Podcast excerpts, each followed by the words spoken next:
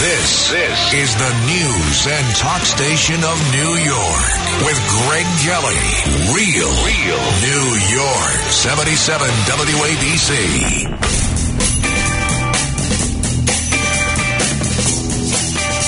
You folks remember Leonid Brezhnev, Leonid Brezhnev, the Soviet premier? Uh, back when we were thinking about the Soviet Union all the time, preparing for war against the big red menace.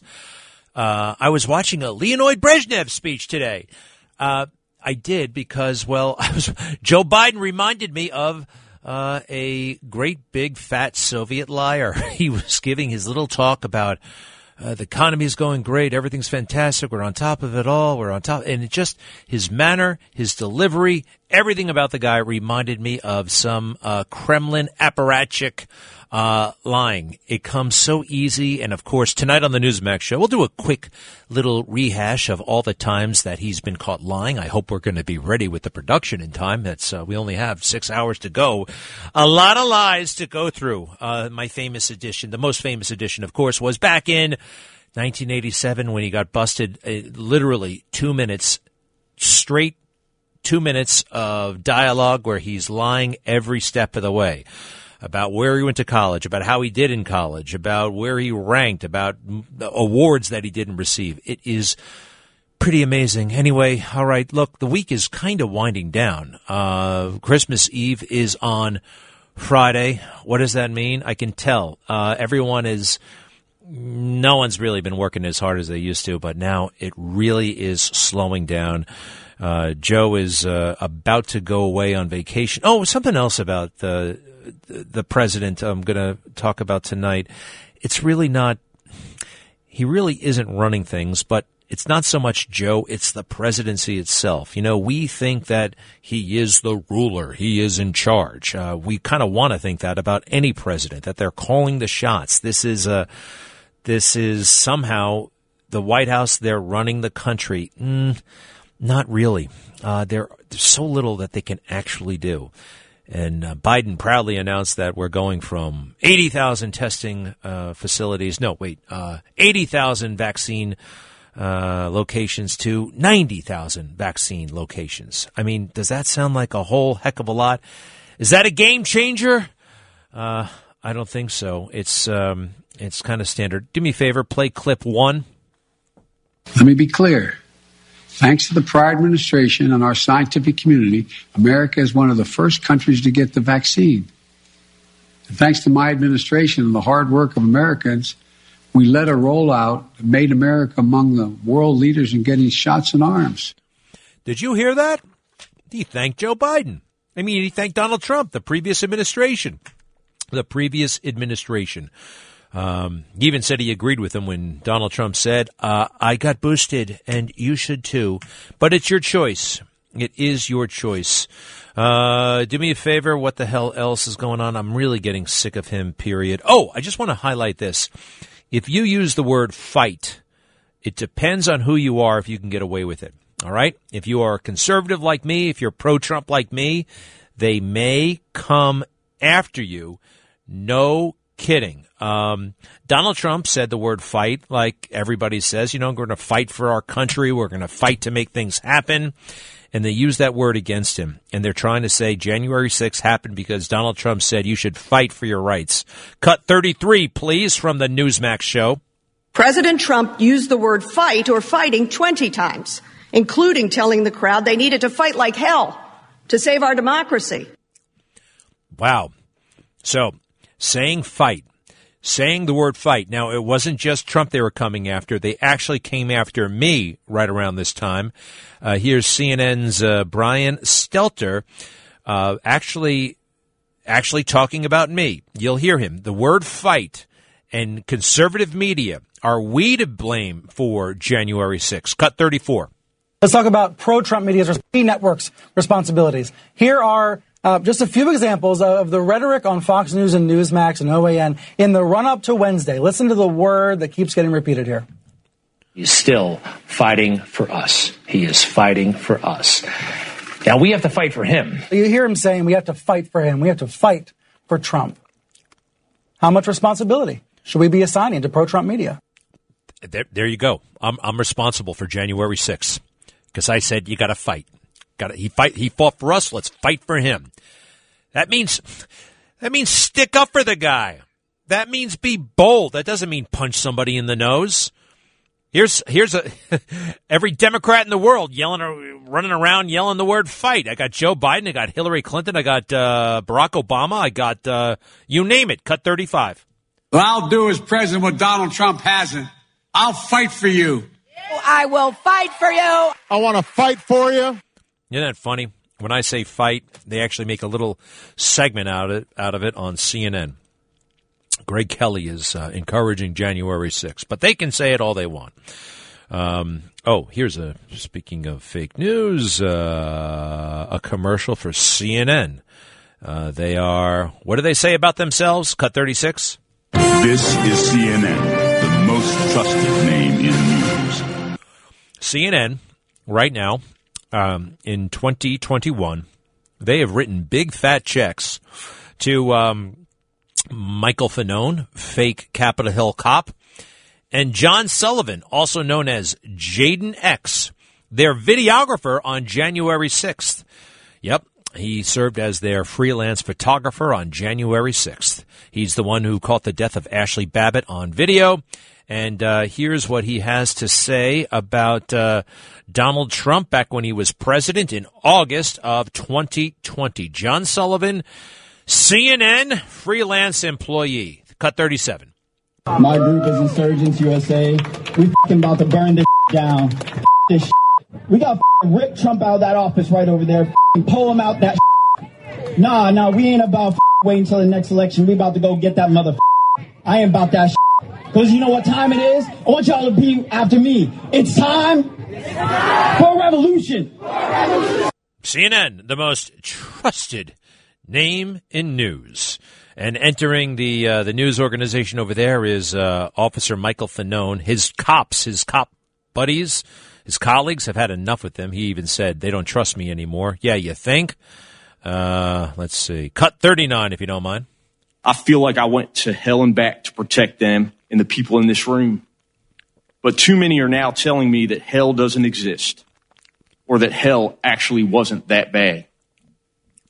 The indifference shown to my colleagues is disgraceful. Ooh. Well, welcome to CNN. Welcome to CNN. Actually, one, mm, no. I'm going to skip to uh, Harry Dunn. He's another big fake cop. Too fat to be a cop, quite frankly. Sorry. I've struggled with my weight many years, but, uh, and, uh, you know, I, I don't know if I was always able to join the police department. Dunn somehow. He's 400 pounds. He's on the police department. Yet he's still sitting down with, um, with TV interviewers. He's done about 400 interviews since January. Just as a reminder, here's the cop, the Capitol Hill cop, uh, testifying in the summertime, and I think he now wants a big job either at CNN or MSNBC, and he just might get one. Uh, cut 41. I use an analogy to describe what I want as a hitman. If a hitman is hired and he kills somebody, the hitman goes to jail. But not only does the hitman go to jail, but the person who hired them does. There was an attack carried out on January 6th, and a hitman sent them. That's Donald Trump, he said. Now, Capitol Hill cop Harry Dunn says that uh, Donald Trump should be arrested and charged with being a hitman. Uh, this is a Capitol Hill cop. He's a regular cop. Regular cops are not supposed to sound off uh, on political issues in public forums like this. You can sound off on Twitter if you want, fine. But there he is wearing his uniform, and he's still out there beating the drum. Um, uh, they're racist. Uh, January 6th is the worst thing that ever happened. Cut 42. There were times when I would eat lunch in my car just because I didn't want to be around people, and I was just isolating myself and just there were times that I would just I would just cry. I would physically cry and just say, why the hell am I doing this? Like, is this even worth it? Dunn grew up in Prince George's County and played football at James Madison, then in the Canadian Football League, before making a big shift, choosing to serve his country, protecting the citadel of democracy as a Capitol officer. There's a proud group of men and women that I work with. But this year marked another shift for Officer Dunn, from officer to advocate. He has spent this year lobbying for an independent commission to investigate this unparalleled American horror, and he testified publicly about what happened here January 6th to counter the sea of lies and conspiracy theories. Lies and conspiracy theories. Wow. Dunn has his, uh, Dunn's really an active guy. Here he is. He's a cop and he's lobbying Congress. He's a Capitol Hill cop and he's lobbying Congress. Lies and conspiracy theories. Here's what they say is a lie, all right, or a conspiracy theory. My concern for Ashley Babbitt, the unarmed woman who was shot by uh, another Capitol Hill cop. Why did those cops walk away? Why isn't anybody talking about that? Final word on Harry Dunn here. Uh, ooh, he's getting the therapy he needs. Uh, I think he needs a personal trainer, but uh, cut 43. I'm not over it. And like I say, I don't think you ever get over it. But some of my coworkers are still out, and some of them are still suffering with psychological effects, and that bothers me. He too says he's still in therapy and also watching the cases of those charged. I am going to continue telling my story and if my truth. That's all I can do. I, I can't worry about what people choose to believe. For this officer, it's a new way he's found to protect and serve. Um, my truth. Did you catch that? He wants to tell his truth. Whatever happened to the truth? Everybody has their own version these days. And uh, yeah, my truth, my truth. I'm going to talk about my truth, which I'm I have a hunch is the truth, but you let me know 800-848 WABC 800-848 WABC. This is Greg Kelly on 77 WABC. Man, it's a ghost town even at the station. No one's here. I thought we were 24/7. Where the hell's Lydia? Where's the other guy? What's going on around here? It's dead. It's dead inside and outside. It just feels like uh, I don't know. Summer vacation has uh, already started, or winter vacation, or whatever. All right. How's the swing? How you enjoying the swing? All right, all right, all right. Uh, let's talk to Don in Cranford, New Jersey. Uh, I think that's where it is. Hello. Hey, Greg. It's Don. It's Don from Cranford, New Jersey. That's right. All right. Right. Can you hear me? Yeah, loud and clear. What's up? Yeah. Well, I'm. I, I'm Turn off your radio. I, I write. Oh, I think my radio's off. No. Turn it all the way Can you down. hear me? I can hear Okay. an echo. I It's it's off. weird. All right, what's up? I'm gonna put. I'm gonna take you off speaker. Yeah. And. Oh yeah, yeah. Okay. Can you hear me better? Yes. Jesus. Okay, sorry. Excuse me. Um, yeah, yeah. I'm a I'm a historian in our town. I write the stories of the of the fallen heroes in our on our memorial. Uh, each year, it's an ongoing project. And last year, we wrote the story of the six men that died in the Spanish uh, flu. And it seems the Spanish Wait a second. Why did you write that story of all the things that happened in history? Six men who died in the fa- Spa- Wait a second. Six million people died in the Spanish flu. Why'd you pick six? Uh, 86 uh, men in our town died in war of the since World War One, and six of them died of the Spanish flu during World War One. Gotcha. All So right, since makes it- more sense. we were in among, since we were amongst this pandemic going on, we dug deep into the into the story, and it seems that although 600,000 people died in the United States, uh, it all happened in six months, and at six months there was no vaccination that ended it. It was ended by variants that were non-lethal, and it it it it, it, it mutated to two non-lethal, uh, and and that was the end of Spanish flu, and it went on for uh, two years. The uh, the Spanish flu, but the deaths only lasted six months, and and I and I have not once heard that this Omicron could possibly be that variant that seems like it, uh, the type of variant that ended the Spanish flu. But I haven't heard that from anywhere, and I just thought that was interesting, and that was clearly written in history. That's how the Spanish flu uh, ended, not by a vaccine, but by variants that weren't lethal. So it sounds to me like Omicron is not lethal. So I'm hoping that maybe this is it. But you think somebody would mention this, and I haven't heard that once. Uh, yeah, I'm hearing it from you. Omicron, not lethal. I know that. And you're saying the Spanish flu. Are you sure about this? The Spanish flu I ended am. because of variants? I am. I am sure. Like I said, I'm a historian. It's written. in Well, it's written excuse our, me. our- You're a historian for Cranford, New Jersey. Of course you must know. I mean, forgive me, but I mean, Yeah. you know, well, I mean, know look, you're being facetious. Well, I we mean, you do don't have the we- background. I have- mean, are you I- sure? I, I have three. I have three fact checkers that that check you know everything that we're written. I mean, it comes from uh, documents that were written during the during the time. All right, well, Um, documents. you know- all right. Uh, hey, look, I'm very intrigued with what you said, and that would be great news. Well, if this, well, there was no vaccine for the Spanish flu. You, you realize that, right? So it, it, it, you know, it's sort of like, like you know, jokingly, uh, John, Donald Trump says, "Oh, it, it just went away," and everybody laughed at him. But uh, that's how that's how viruses run their course. And he was uh, hopeful. He was just hoping. He was just hoping it was going to run his run. uh, it was going to just vanish. But guess what? He was getting that from Fauci. Because Fauci told me, he told me, he told me directly. He said this is not something to worry about.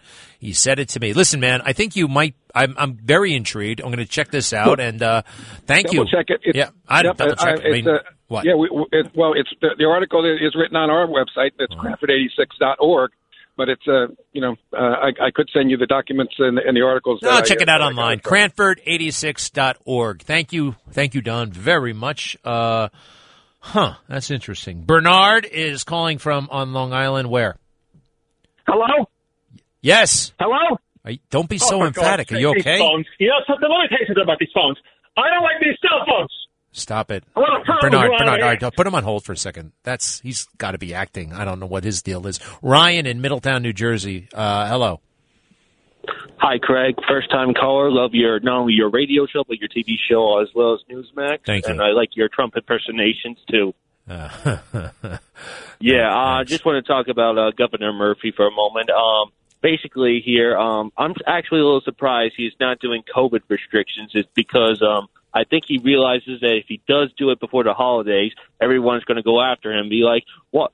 Be like, you jerk! Why do you ruin my Christmas and all of that? And then um, at the state house, I'm not sure if you heard about this. Republicans are currently in a bit of a civil war with Democrats right now because um, recently there was this COVID vaccine uh, mandate that had to be in place at the um, state house, and Republicans, uh, some of the Republicans didn't take the vaccine, which I get. And then um, the in the assembly, which is basically the uh, What do you mean some of the House- Republicans didn't get the vaccine? There are people from all walks of life not getting the vaccine. All walks I of know. life. Well, There are Democrats, there are millennials, there are woke people, there are all kinds of people uh, saying no. They try to they no, they try to portray this as a Trump supporter right wing thing. It's not. It's just not. But anyway, what else? Yeah, yeah, I know. And All right. then, I, um, the worst thing, the worst, worse than being in New Jersey is hearing about New Jersey. So, uh, especially Trenton, New Jersey. I'm just kidding. But what, what what's the upshot here? So the upshot is that uh, Craig Coughlin, who is the um, the uh, House Speaker for the Assemb- for the lower house, Yeah. um, actually is used the state police to um to like block the Republicans from coming in, and then just on this past Monday, Republicans were locked out from coming into the state house for some stupid reason. And then the Republicans sued the Democrats as usual, but of course, since how corrupt our state is, uh, our, and uh, how our justice system is in the state, um, they of course shot it down because, well, too many Democrats are in control, and and I bet you Democrat Democrats in New Jersey are worse than the ones in D.C. or are just as bad. But um, yeah. Hey, well, And look, then- don't blame me, man. I was uh, I was pushing. What was his name? Chittarelli, Chittarelli, Citarelli, Citarella. I like that guy. What was his name? You know, true. Yeah, yeah. I vo- I voted for him, and and I'm I was surprised at the election. In right. the, Thanks, in Ryan. I got to go. Thank you. Thank you. Good points. Interesting, I think. Peter is also standing by, also in New Jersey. Uh, yes, sir. Hey, Craig, I don't know if you're aware of uh, the Newsmax uh, bulletin that came out stating that uh, 100 billion in pandemic relief funds have been stolen. I am aware of it. I actually wrote that bulletin. Uh, no, I don't. me, I know all about this, and it's incredible. Uh, auditors, we now know that an astonishing amount of money, and this is what happens when you're uh, dealing with the government. It all goes away. They can't account for this kind of money. They're just the worst people in the world when it comes to spending money. So we're going to be talking about this tonight. We're just kind of getting our hands around it. What? Uh, yeah, look, we're not the only ones who have the story. It's out there. Can you believe that? A hundred billion dollars, right? That was supposed to go to the people. They can't figure out where it billion. is. A hundred Billion. billion with A a B. With the B. Yes. Yep. Uh, let's see here. Secret Service, 100 billion stolen from COVID relief programs. Nearly 100 billion has been stolen from U.S. government COVID relief programs, most in unemployment fraud. Um, now, by the way, the Associated Press broke this story. The sheer size of the pot is enticing to the criminals, said Roy Dotson, the Secret Service pandemic fraud recovery coordinator. Uh, it's, I mean, look, it's the government for you. They can't, they just, they're just not good at stuff. I'll be right back. This is Greg Kelly on 77 WABC.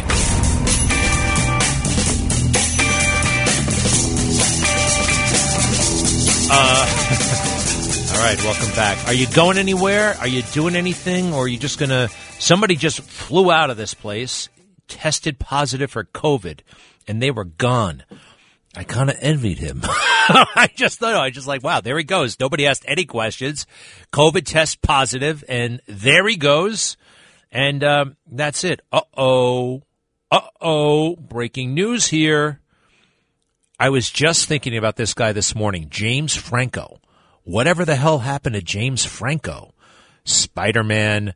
Uh, what else was he in? He's a bunch of stuff. This just, uh, well, it's been there for an hour or so. James Franco admits to having sex with his students. That was wrong. You know, James Franco, he went out and got himself a bunch of graduate degrees. At one point, he was going to NYU and Yale at the same time. It was very weird. And I remember at the time thinking, this is kind of weird. Um, he left the Academy Awards he was hosting to get on a plane. And he left, he went right to get on a plane to go to uh, New Haven, Connecticut. And everybody was like, oh, wow, that's so studious of him. And I'm like, hmm, something is not right about this.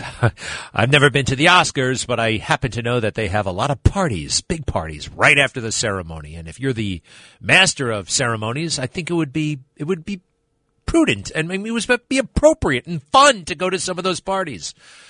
No, he went right to Yale. Let me get back to university. I'm a movie star. I got to hit the books.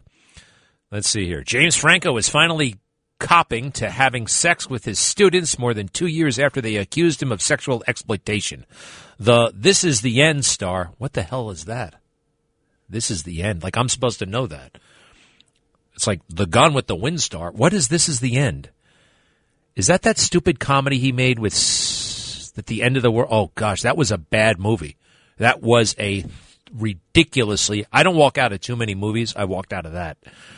Uh, the This Is the End star admitted in a wide ranging interview with Jess Cagle. Who's that? Um, you guys know who that is? No. All these famous people you never heard of. You notice that? I mean, it's just too many. Anyway, uh, he said that he thought sleeping with uh, his students of his acting school, Studio Number Four, was acceptable because it was consensual, but denied starting the program to have access to them. Well, I don't. I don't know about that. Uh, look, I'll admit I did sleep with students. I didn't sleep with anybody in my certain what? I didn't sleep with anybody in my sex scenes class.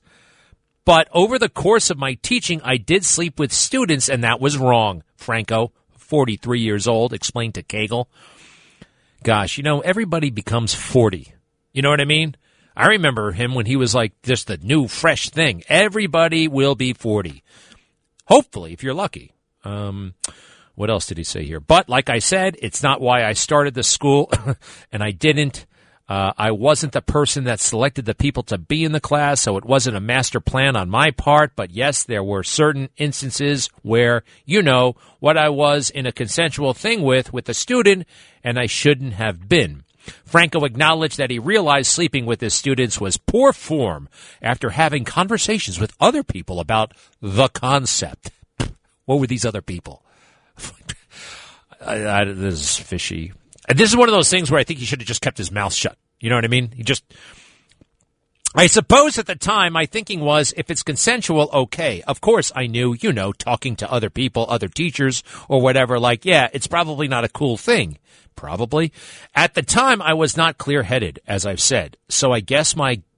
Why wasn't he clear headed? So I guess So I guess my, I guess, that's how he says it. So I guess my, I guess it comes down to my criteria was like, if this is consensual, like, I think it's cool, we're all adults. So, ex students Sarah Tither Kaplan and Toni Gaal filed a lawsuit in the Los Angeles County Superior Court two years ago claiming Franco and other instructors pressured women to get naked for auditions while dangling opportunities for movie roles that rarely materialized. Oh boy. I don't like to use the word creep, but this sounds pretty creepy. All right, I'll be right back. This is Greg Kelly on 77 WABC. Yeah, this sounded like a school set up so James Franco could hook up with the students. That's uh, definitely what I'm picking up here, and that's kind of what I picked up uh, back when he was running off to grad school. Imagine if you're in some crummy graduate program, you know, trying to get a degree, and a movie star walks in. That's gonna that's gonna cause a little bit of uh, tension, uh, excitement, upheaval in the normal course of uh, academic affairs. I think I, uh, it's a hunch. Let's see here. By engaging in widespread, inappropriate, and sexually charged behavior towards female students, Franco created an environment of harassment and sexual exploitation at the school, claims the first suit reported by the New York Times. The former Freaks and Geeks star's attorney denied any wrongdoing at the time. This is not the first time that these claims have been made, and they have already been debunked. Ooh. James will not fully James will not only fully defend himself, but he will also seek damages. Okay, so he settled with these guys, I think. Yeah. Uh, Franco settled the lawsuit for $2.2 million back in June. Uh, they closed this uh, sex house, I mean, studio in 2017. I let a lot of people down. I let my students down. I let the, I hosted the Oscars. I let them down. well, you know what? Good for him for admitting it that because he was terrible when he hosted the Oscars. I remember he came out to host the Oscars and he was texting. He was t- tweeting on his phone while he was hosting. He let his coworkers down as well on all of his movies. During the interview, Franco also admitted, "Ooh, he's battled sex addiction." And before his current girlfriend Isabel Pakzad, he cheated on everyone. Now, there's something else he said here. He wasn't clear-headed. Now, I am pretty sure he's spent most of his life on dope, on marijuana. And I know a lot of people do it, and a lot of people swear by it, and a lot of people hate it when I uh, say it's something you should not do. But it's something that I've done five times, uh, four or five times. Each time I had a horrible experience. Oh, dude, you're just not doing it right. Whatever.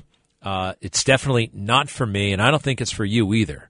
I know certain cases, medical marijuana, maybe, but everything else, I think it's just. Uh, I think I told you I grew up with a guy, and we had some great times growing up, sixth, seventh, eighth grade, you know, and uh, he happens to do that stuff, and I saw him a few years back, and I'm like, hey, remember the time? Hey, remember when we? And guess what? He didn't remember any of it.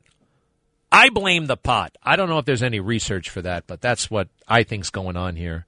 Uh, Bill in New York City. Hello. Hey, how you doing, Greg? I am just curious to know your opinion that um, I went to three test sites yesterday on the street, and they were asking people to scan their phone. And when they scanned, a lot of people didn't work.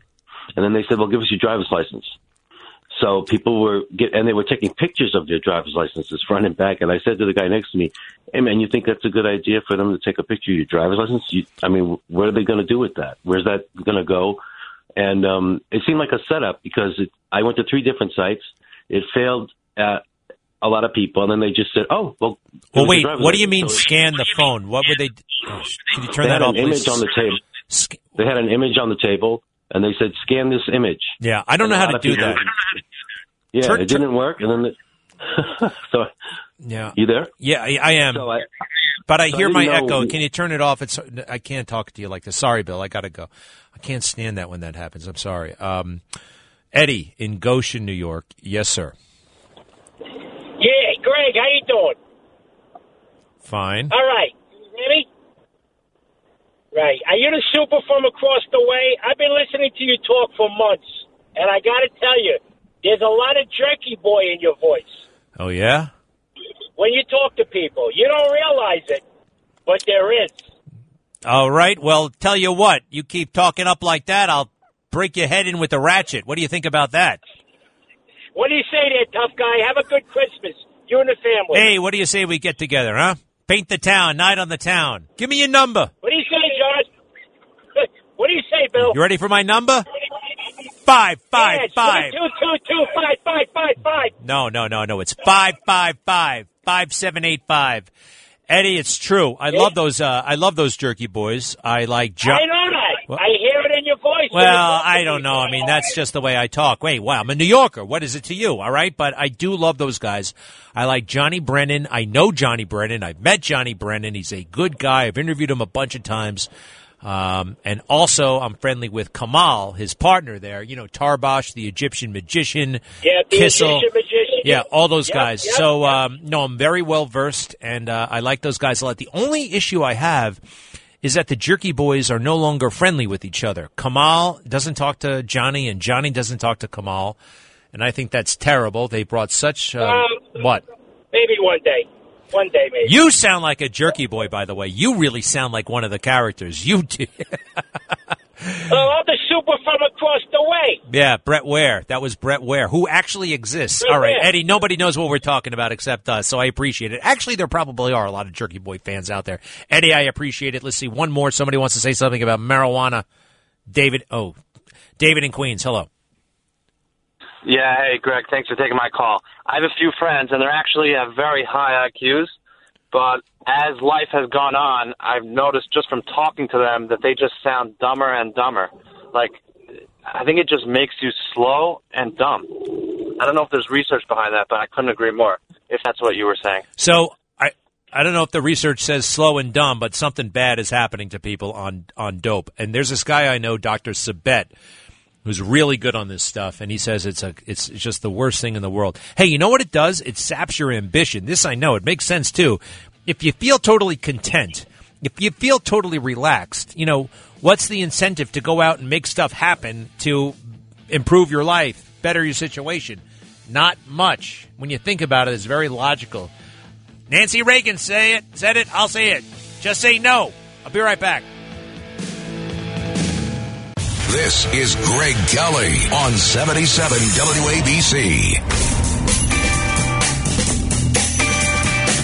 People are asking me about my uh, brand new baby. Uh, two weeks old as of tomorrow, 14 days old. Already we can see a little bit of a personality. She's very gentle. She's snuggly, more snuggly than her older sister. Uh, what else is she doing? Not much. Um, it's incredibly, she's incredibly light and small.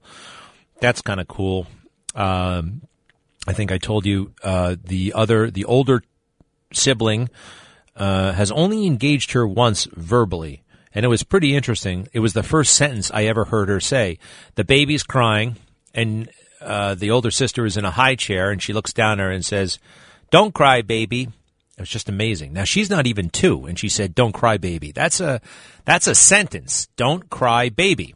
So um, I'm uh, I'm very pleased. Uh, everything seems to be happening mentally that is supposed to be happening. That's wonderful.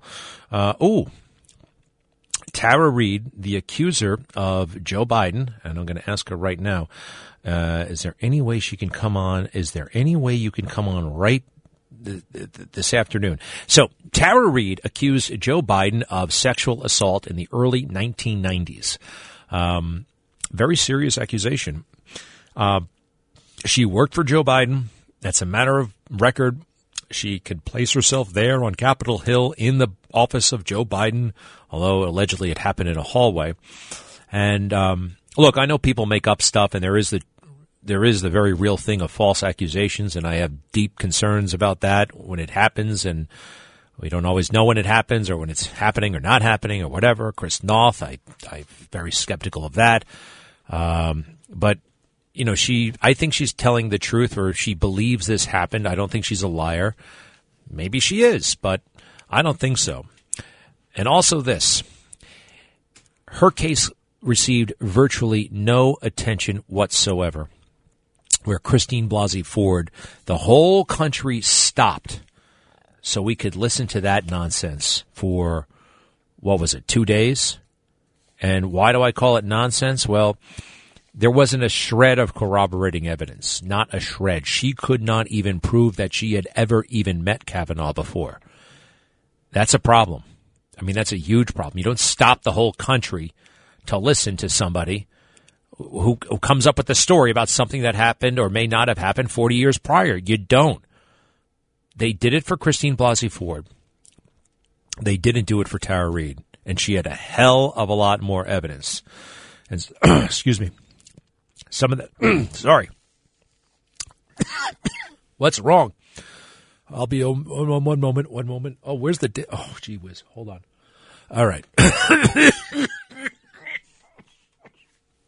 all right. I'm good. I'm fine. Uh, I think. Yeah, I'm all right.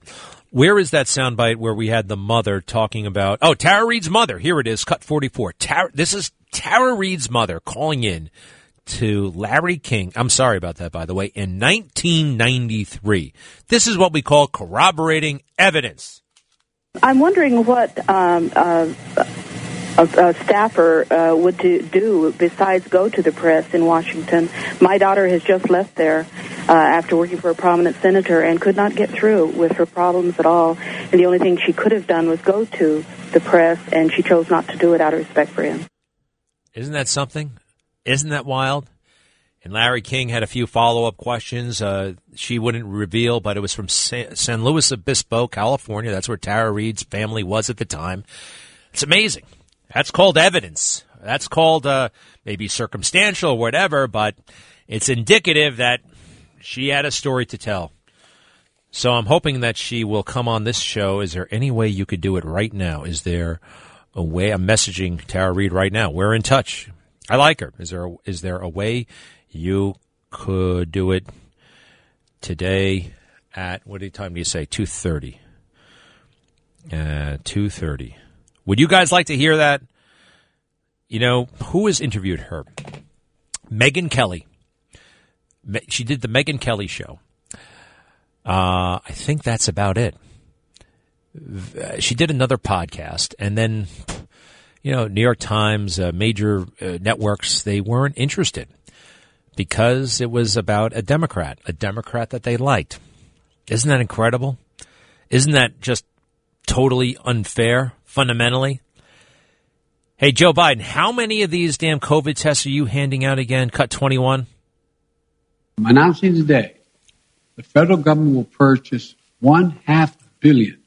That's not million, billion with a B additional at home rapid tests with delivery starting in January. We'll be getting these tests to Americans for free. Uh, that's a lot of tests. Who's going to pay for them, by the way? And um, on what authority does he mail these things out? I don't. How are they going to be distributed? Who's going to get them first? None of that. None of that. Just details. It felt just so good to come out and say something bold. A half billion with a B.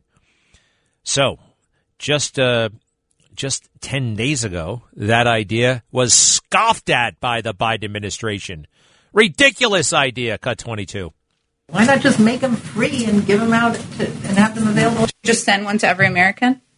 Maybe. Then then what ha- then what happens if you if every American has one test? How much does that cost and then what happens after that? That's a good question. But uh, they changed their mind and it's ha- it's just 500 million tests 500 million.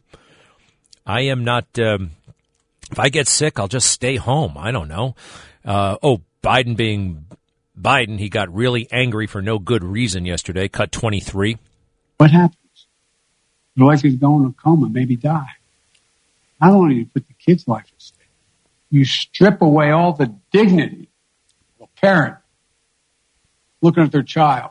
I'm not joking about this. Imagine being a parent looking at a child you can't afford. You have no house to borrow against. You have no savings. It's wrong. It's wrong. It's wrong. Uh, he just turns it on. That's what politicians do. They're very good at just turning it on and telling the people what they think they want to hear. What politicians think the people want to hear, that's what they say. No consistency, no follow up, just whatever works in the moment. Um, I had to do that back when I was dating. Just kidding. Michael in New Brunswick, New Jersey. Yes, sir. Yes, Greg. Do you think that the creator of our world created other people on other planets as What? well? Wait, what?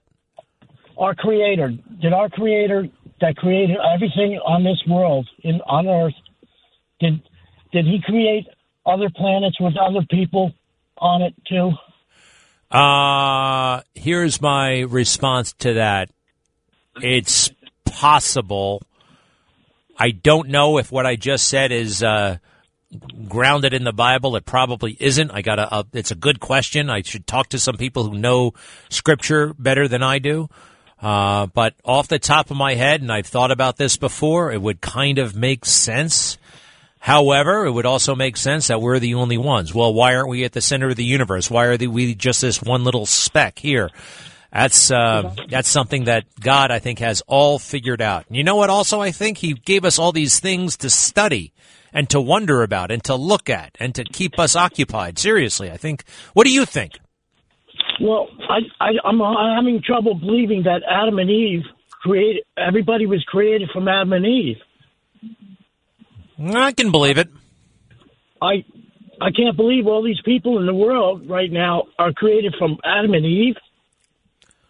You know, I do think that some of the Bible is uh, allegorical and representative and that kind of thing, and, and there are parables and stuff like that. But look, um, yeah, and that may be there. But look, the think- oh, oh, the, the Bible is truth, and I believe that is the way. And uh, but these that's a legitimate question. Is there anything else out there? I uh, could be is my answer. I, I, I want to believe that the creator of this world created other worlds differently than he created this world. The, the people I'm talking about. Do you, Well, I asked, you know who I asked this question to once? Buzz Aldrin. You know that guy? He walked on the moon. And yeah, I but said, the moon is not a planet, though. I You know what understand the difference, but I thought since he's kind of, at least he's been to the moon, I thought I would run it by him. I said, Right. Do you think there's life out there, intelligent life out there? And he said, Probably, but we'll never know. Because it's Right. just too far away to find out. And he, Right, explained to me, you know, how far things are and light speed. If you're going the speed of light, you know, for a million years, you still won't get to some of these places. So I don't know. I don't know, man. And I, you know, look, I, I like wondering about it, but I'm not going to let it ruin my day. I have a feeling you're letting it ruin your day a little bit. You get, you're, are you hung up on these issues a little bit? Well, I'm getting closer to death, Greg, and, and I'm starting to wonder: Is there really life after death? Oh, Michael, gee whiz. Uh, how, why do you say you're getting closer to death? What's up? I'm 62, and this world is really bringing me down. This what is? The world. The world. Oh, today. Michael, come on. The world is look. The world is supposed to be. It, the the world is don't. All right, there's some good things in the world, but don't get wrapped up in this. Now, wait a second. Now, what, what do you mean you're close to death? You're not old, 62. What's going on? Are you terminal? Are you got an illness? What's going on? No, no. I just feel like I, I just feel like the world is is bringing me down. It- The way Don't world let is- it, pal. Do not don't we- let it. I know, but it's hard for me not to think about it. All right, you got you got a family. Yes, I, I don't have a wife and kids. I, I never had a wife, never had kids, and I miss I miss that not having kids in my life. You at least you have kids. That's that's the beautiful thing. You have a telescope? Yes, yes, I do. You ever use it? You ever pointed at Jupiter and see the moons going around Jupiter? You ever see that? Yes, Saturn. I have a Saturn telescope. Isn't yes. it amazing what you can see? Yes, yes, it is. You got to stick around and see the things that. All right, listen, Michael, you don't have any kids, but I tell you what, you got a new friend. Michael, I want to put you on hold. Don't hang up on this guy. Get his phone number, okay? Michael, we'll talk. Make sense? Thank you, Greg. All right, take care. Take care. Uh, yikes. Close to death. Come on. We're going to fix that situation. Um, uh, Gail in Staten Island. Hello. Hi, Greg. I hate putting these two statements in the same sentence. I was driving, listening to you, talking about your daughter's first sentence. That is the best thing in life. I'm glad you're enjoying that. But number two, what happened to me too? This group of women with Chris Noth They put out a printed letter. They were with this man for years. You know, Me Too said became F you. They're all full of it. Make a different statement. We worked with him for years, blah, blah, blah.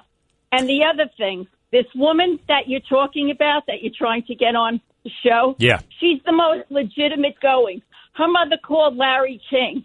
They're all full of it. And Yeah. that's all I have to say. Well, listen, hey, I'm with you on the um, the Chris Noth thing. I don't know if you saw my show last night, but I put that statement up that they put out, and then I showed the pictures of Sarah Jessica Parker with Chris Noth over the years, and they said we believe the women. They never even met the women. Now, and the way they talked about Chris Noth over the years, they talked about him with admiration, with uh, with even love. They were close. They were friendly. They could have killed Chris Noth off a long time ago if they didn't like him. So they liked they him. ran off the sinking ship like a bunch of rats.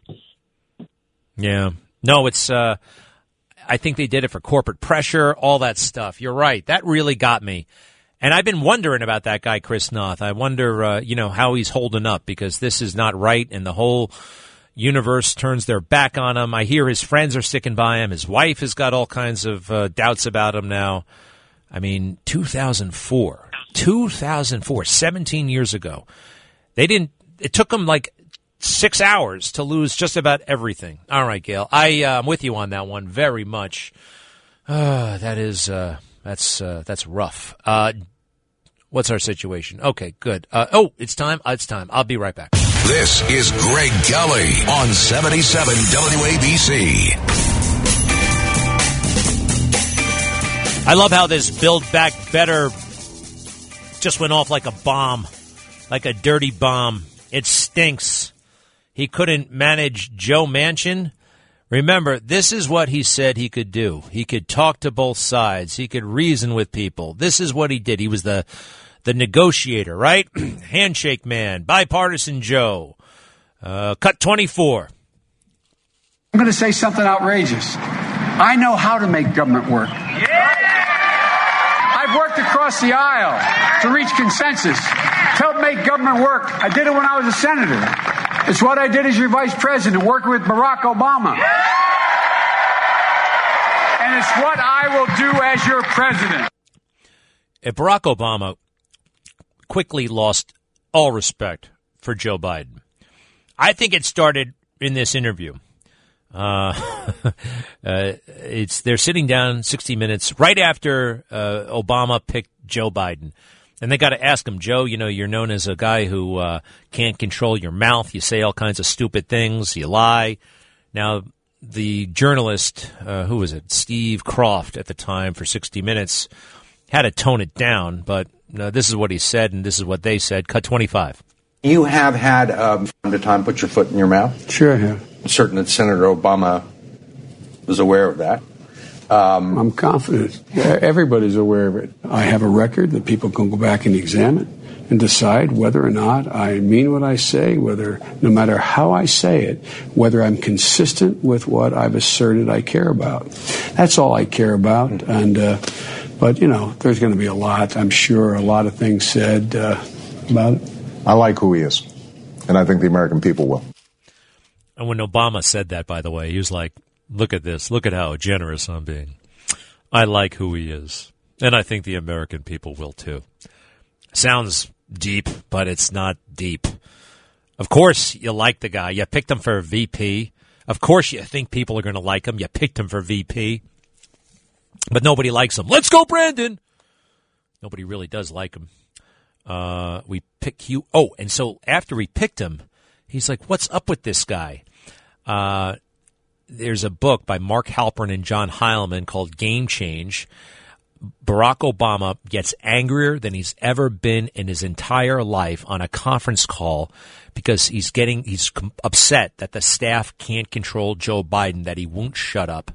Just before he nominated him or picked him, he said uh, to the people around him, he said, I can't believe I'm freaking picking Joe Biden. because the guy was known as a vacuous, vapid, um, uh, motor mouth dummy. It's true. Joe from, hey, and by the way, Delaware, we, we said this yesterday, Delaware, the state, is smaller than St. Lawrence County. which is a county in New York. Did you know that? We have a St. Lawrence County in New York State. I personally, I've heard of St. Lawrence, but I didn't know we had a St. Lawrence County. There are like 75 counties up there that you haven't heard of. Um, but St. Lawrence County is 2,000 square miles, and uh, uh, Delaware is like 1,900 square miles. Isn't that interesting? I think that's pretty cool. That the county executive of, of St. Lawrence County has more executive experience than uh, Joe Biden did when he became vice president of the United States. That is, that's something. All right, hold on a second. Counties in New York State. I know we have a Wyoming County, we have a Chenango County, we have a Broome County. We've got some weird counties that I've never heard of. Or, well, let's see. I did refresh my memory. We have a Lewis County. We have a uh, Warren County. We have a uh, Tompkins County. Uh, we have Wayne County. Wayne County, New York. That doesn't sound very New York. That sounds like uh, that sounds like North Dakota. Wayne. We have one of those.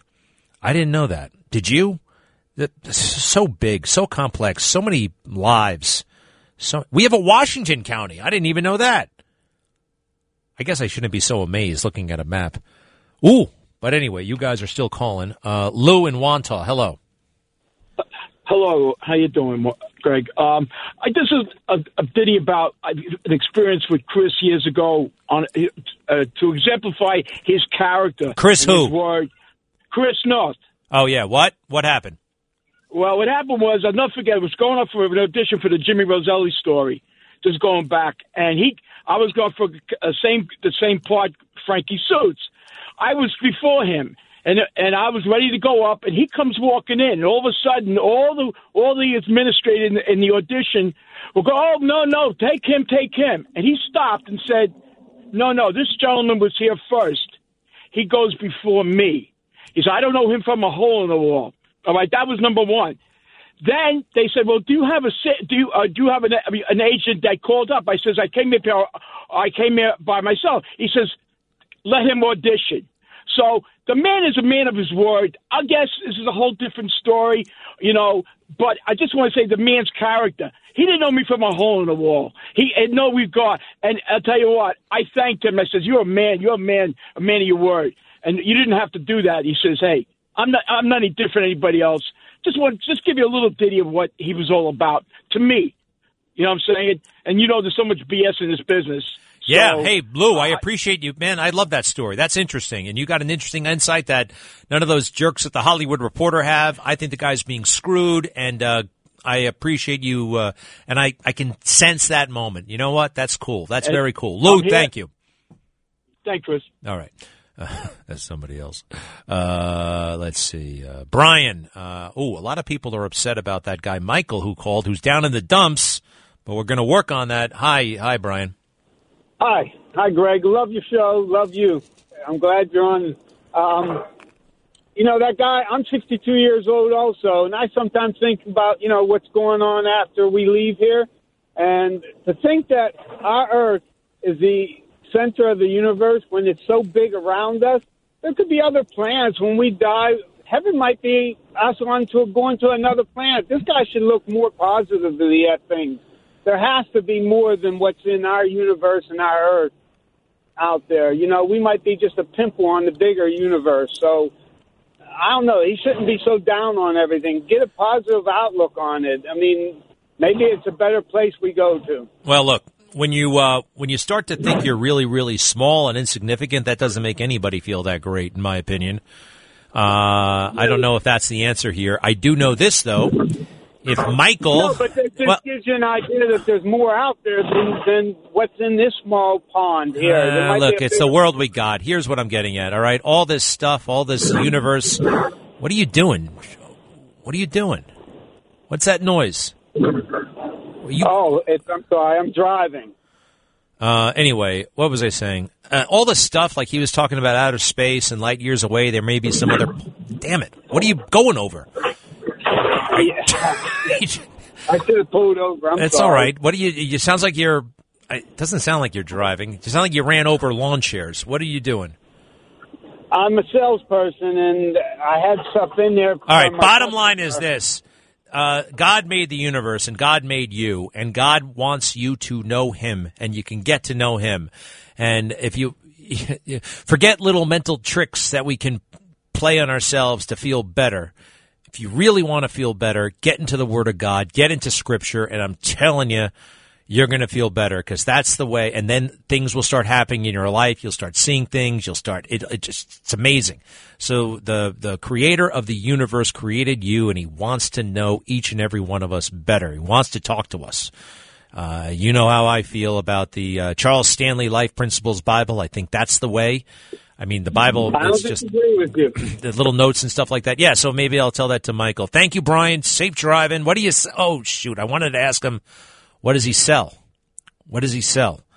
It's driving salesman. Shoot, why didn't I? Brian, call back. I got to know what you sell. Uh, What's the deal? Is it? I got to go. Be right back. This is Greg Kelly on 77 WABC.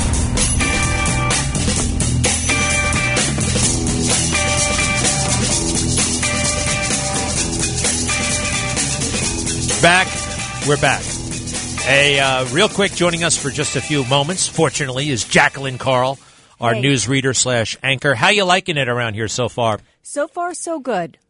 Yeah, well, that's pretty generic. more? I don't know. I mean, um, Everybody's very nice, uh huh. helpful. It's like a real team. How are the hours?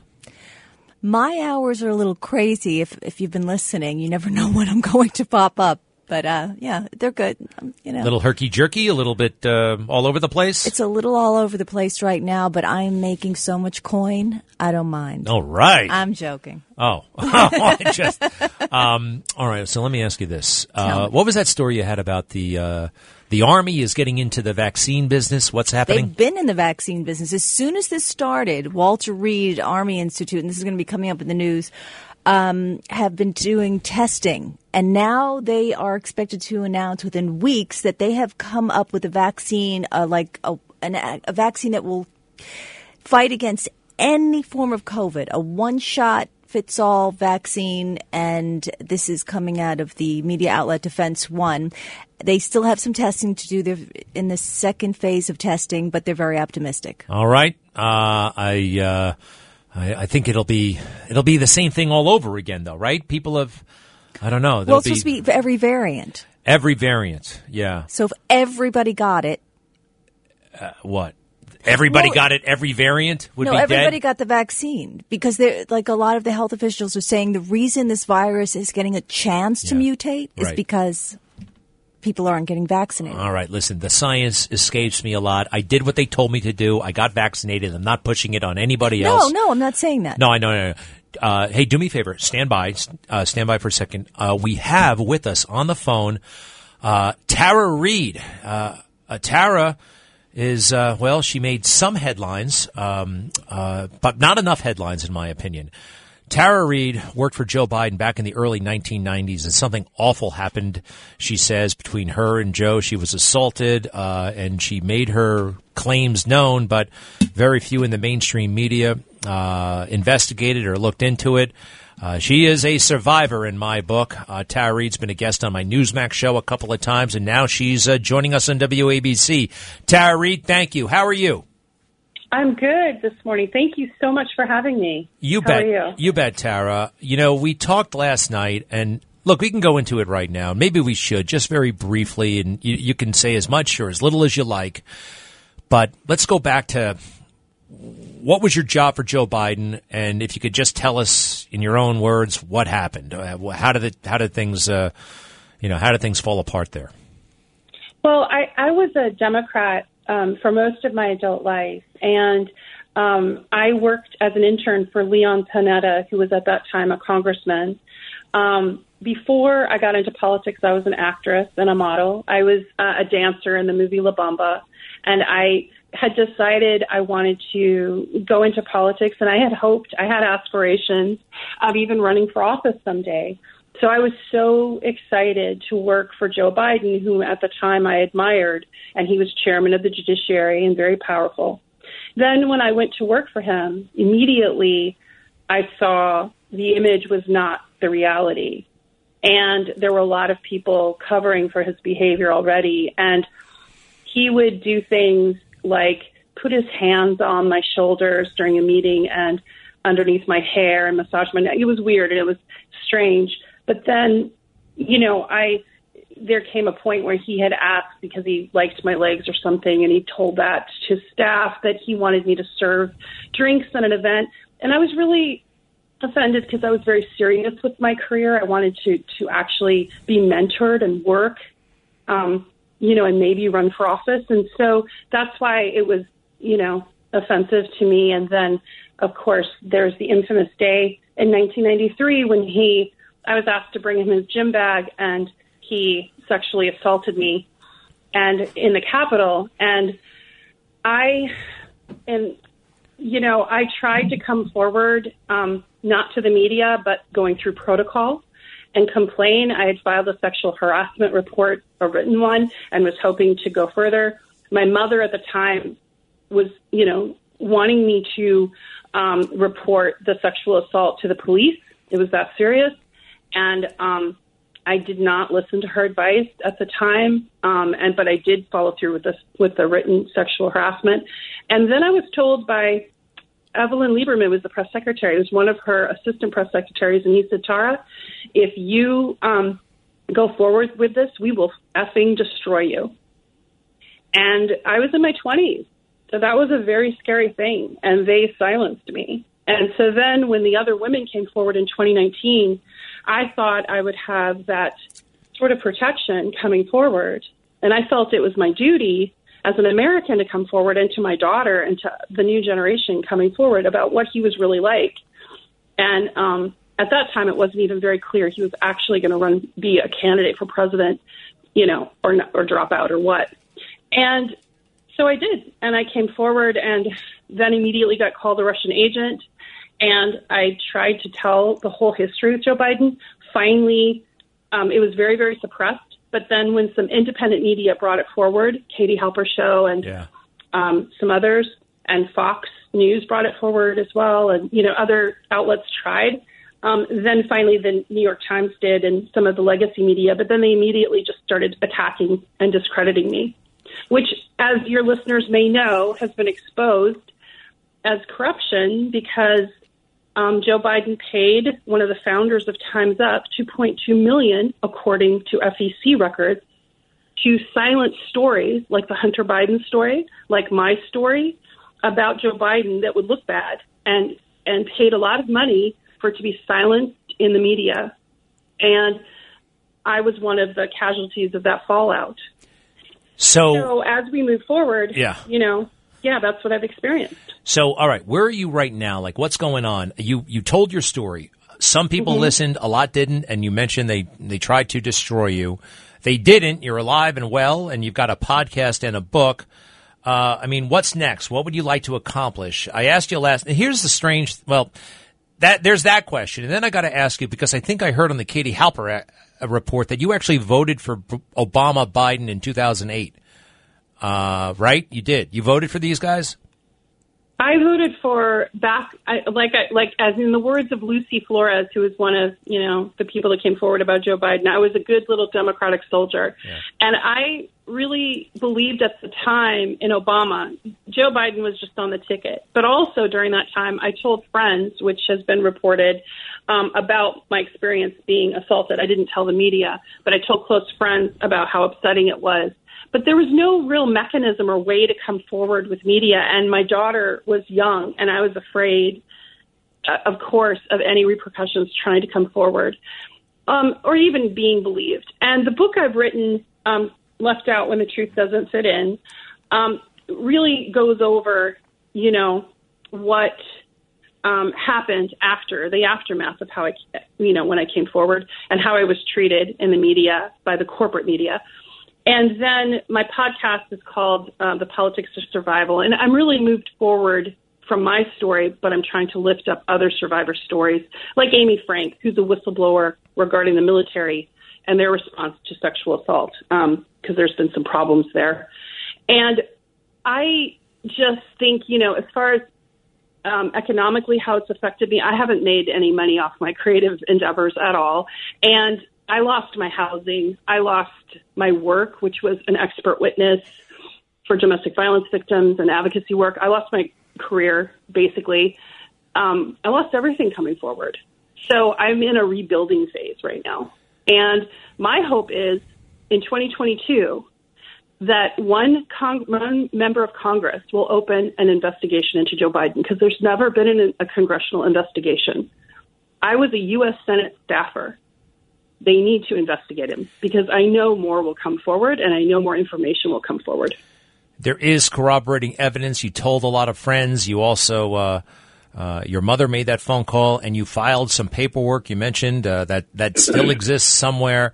You have a hell of a lot more evidence than Christine Blasey Ford, and a hell of a lot more evidence than anybody involved in the Chris Noth uh, allegations. And by the way, listen, can I just ask you this because I don't consider all accusers survivors. I just don't. I mean, you know, intellectually, you know that false accusations are made. I want to tell you, Tara, I believe you, but I don't believe all women. And that's one of the things that turned me up off to Time's Up and Me Too, and because that became a catchphrase, you know, uh, believe women. And well, Time's Up has no leg to stand on, right? Their founders were on Biden's payroll when I came forward to them. They are a catch and kill for the elite Democrats. They go after Republicans or they'll go after other powerful people that don't have, you know, that don't have a powerful stake in their organization but they protect the elite Democrats. And what got shown in the AG, the Attorney General report, is how diabolical this was. Time's Up was actually talking behind the scenes to Cuomo staff how to discredit Lindsey Boylan using my case as a template. And one of the phrases they said was, "We can victim shame on the record." The, you know, and I want people to hear that I'm not a Republican, I'm not a Democrat, but but when you hear the Democratic Party upper staff a governor of a very powerful state making statements like that to win at every cost, that's chilling. Well, I want to ask you this because look, um, we live in New York. We know Governor Cuomo well. I was, uh, I kind of wanted Governor Cuomo out because of COVID mismanagement and that crazy book deal he signed. Right. Um, and I understand, yes, they were, your name was bandied about by staffers, but let's take Lindsey Boylan, okay?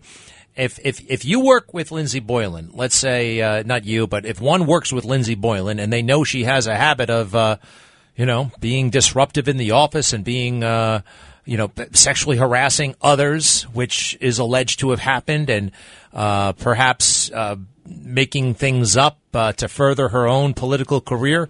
I mean, if you're a person accused, I actually don't understand how that's off limits. And I'm sorry your name got dragged into it. What happened to you is wrong. but at the same time, you know, this is a you're you're you're innocent until proven guilty. And people, you know, there's a court of public opinion. And as you know, you can get canceled if you say the wrong thing or if you're accused of the wrong thing. And I do believe that you have a right to have your case heard, but I also do believe that those accused have a right to fight back.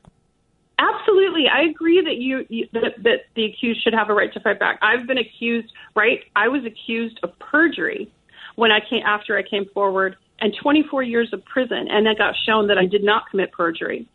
But but that's how weaponized accusations can be, right? Um, so let's just, I mean, I'll just talk openly about that because the trolls were just like saying all that. I never lied about my education. I never did all of that. Obviously, you know, that that's been shown to be you know, not yeah. true. But it's very frightening to be accused of a crime you didn't commit, and more than frightening, it's destructive to your life. But but when you look statistically, in most cases with sexual assault, only one or two percent are are false according to stats, and only one two, or two percent even get adjudicated at all ever.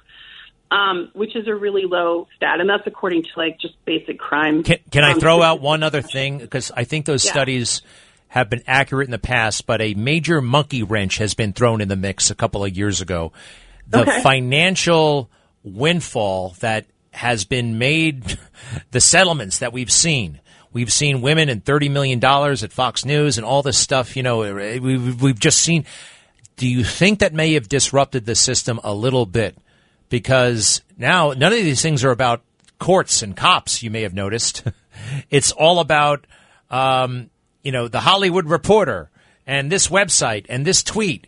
it's all in the court of public opinion, not in the legal realm. It's I'm wondering Right. if they're not looking for a payout. You know what I mean?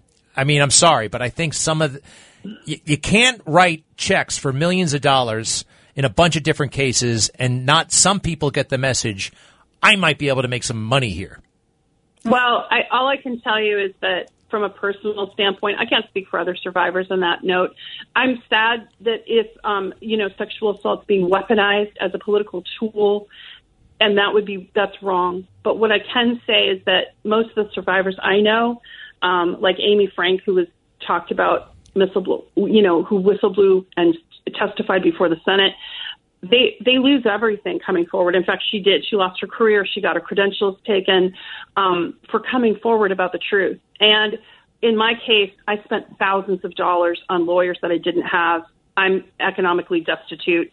It, and I'm not exaggerating. I have nothing. I'm- and oh, yeah, and so a lot of survivors I know, that's the, mostly what happens. So if people are going for a payout, I'm surprised, um, and it's I don't know how that works, um, but it's usually not the case, and more often than not, the sexual assault or sexual harassment is just it's just silent. Hey, do me a favor before we go, Tara. Uh, our colleague uh, uh, Jacqueline Carl, our news anchor, uh, dropped by. She would. Uh, she has a question. Hey, Tara, I've been listening to you, and that was my thought. As a woman, you never want to be that person. I mean, I just don't. It, I think, in the, for the most part, you do lose so much, and you don't know what the outcome is going to be coming forward. I think many don't for that reason.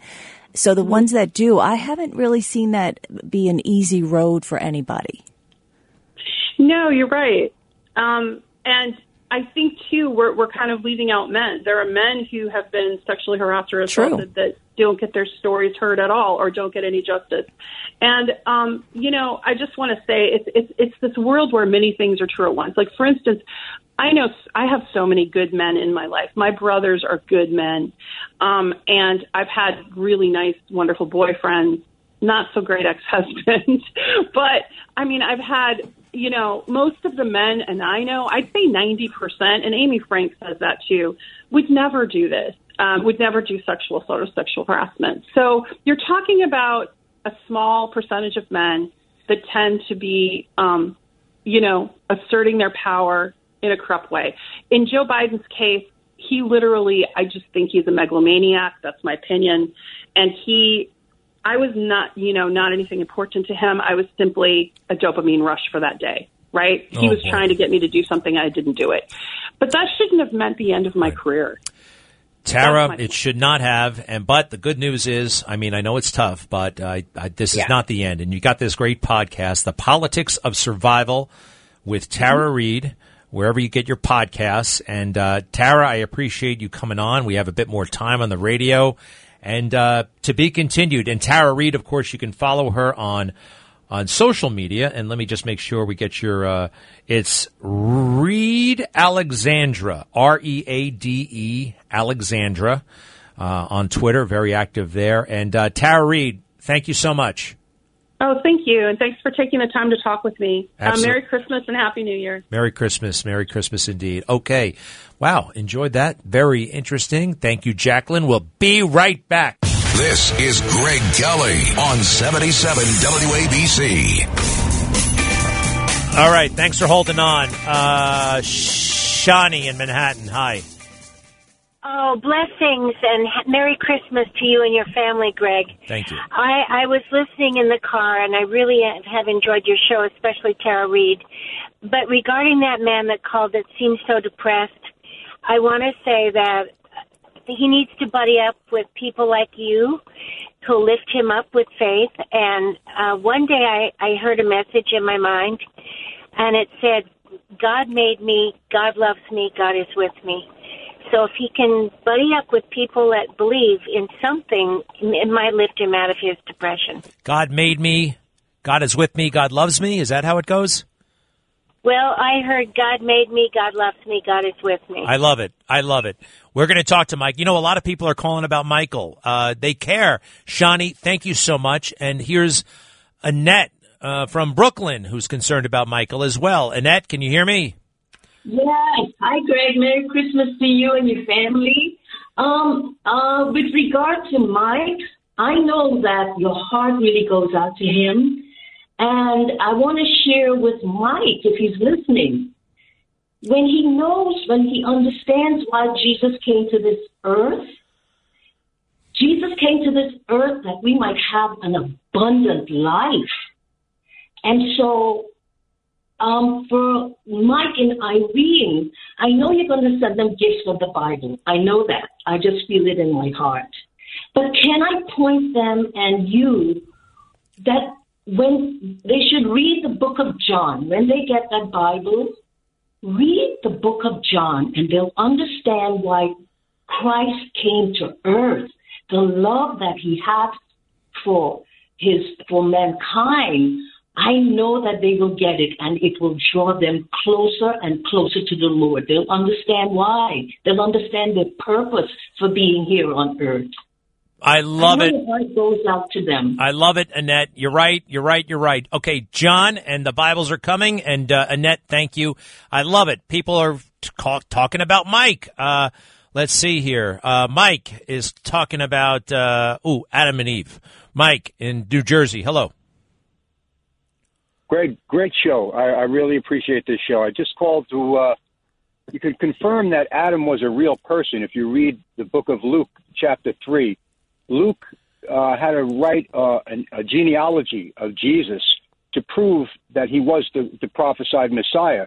And in that genealogy, he goes all the way back through King David, the tribe of Judah, Abraham. Noah's even mentioned in this genealogy, and it goes all the way back to Adam. Yeah. And Jesus himself spoke about Adam as a real person. So the Bible confirms that. We are descendants of Adam. And if you look at, I think it's in the Corinthians somewhere where it speaks of Jesus as the last Adam, which shows that Jesus came to the earth to buy back what Adam lost for us. You see, Adam had the prospect of perfect life on this planet Yeah. and everlasting life. And they blew it. planet. They blew it. And they blew it. No, Jesus Mike, I appreciate. he Hey, by the way, price. 14 generations, right? Is it 14 or 28? I, I I know what you're it's talking 14 or 28. Matthew. Yeah, no, no, I do it. Mike, g- great points, and I thank you. It's in the Bible. Remember that. Uh, Mike, thank you. Catherine is on the line. I'm sorry, you've been hold on. A, mi- I, I feel guilty when people are on the hold for on hold for so long. Hi, Catherine. San No Diego, you're calling from. Yes. Uh oh, what's up? I heard I heard you say that you had bad experience with the marijuana, Yeah. and I I had two really bad experiences ten years apart with two different people I trusted, and I was wondering if you could share whatever went wrong for you. I want to compare. Well, I had ins- an insane level of paranoia. I just became, I was convinced that people were trying to kill me. I almost called the police to come get me. I mean, I it was just, it was, uh, and, and at one point I was just like, it was, it was not halluc, I was not hallucinating. I wasn't seeing things, but every, my perception was totally warped and damaged. Does that make sense? Yeah, I mean, not for me, but I experimented because I wanted to see what everybody was talking about. And what happened to you? addicted. The color drained out of everything. Everything went black and white. I could barely sit up, but I didn't get paranoid or anything like that. I just, I just realized I was allergic to to it. You know, so That's a good word, allergic. I think I might be allergic. My reaction was different, but I'm not touching that stuff ever again. That was enough for me, and I really don't think we've thought about it enough as a country. They're just embracing it. You smell it everywhere you go, and forget about driving. My goodness. Uh, anyway, listen, I got to run. I'll see you tonight on Newsmax.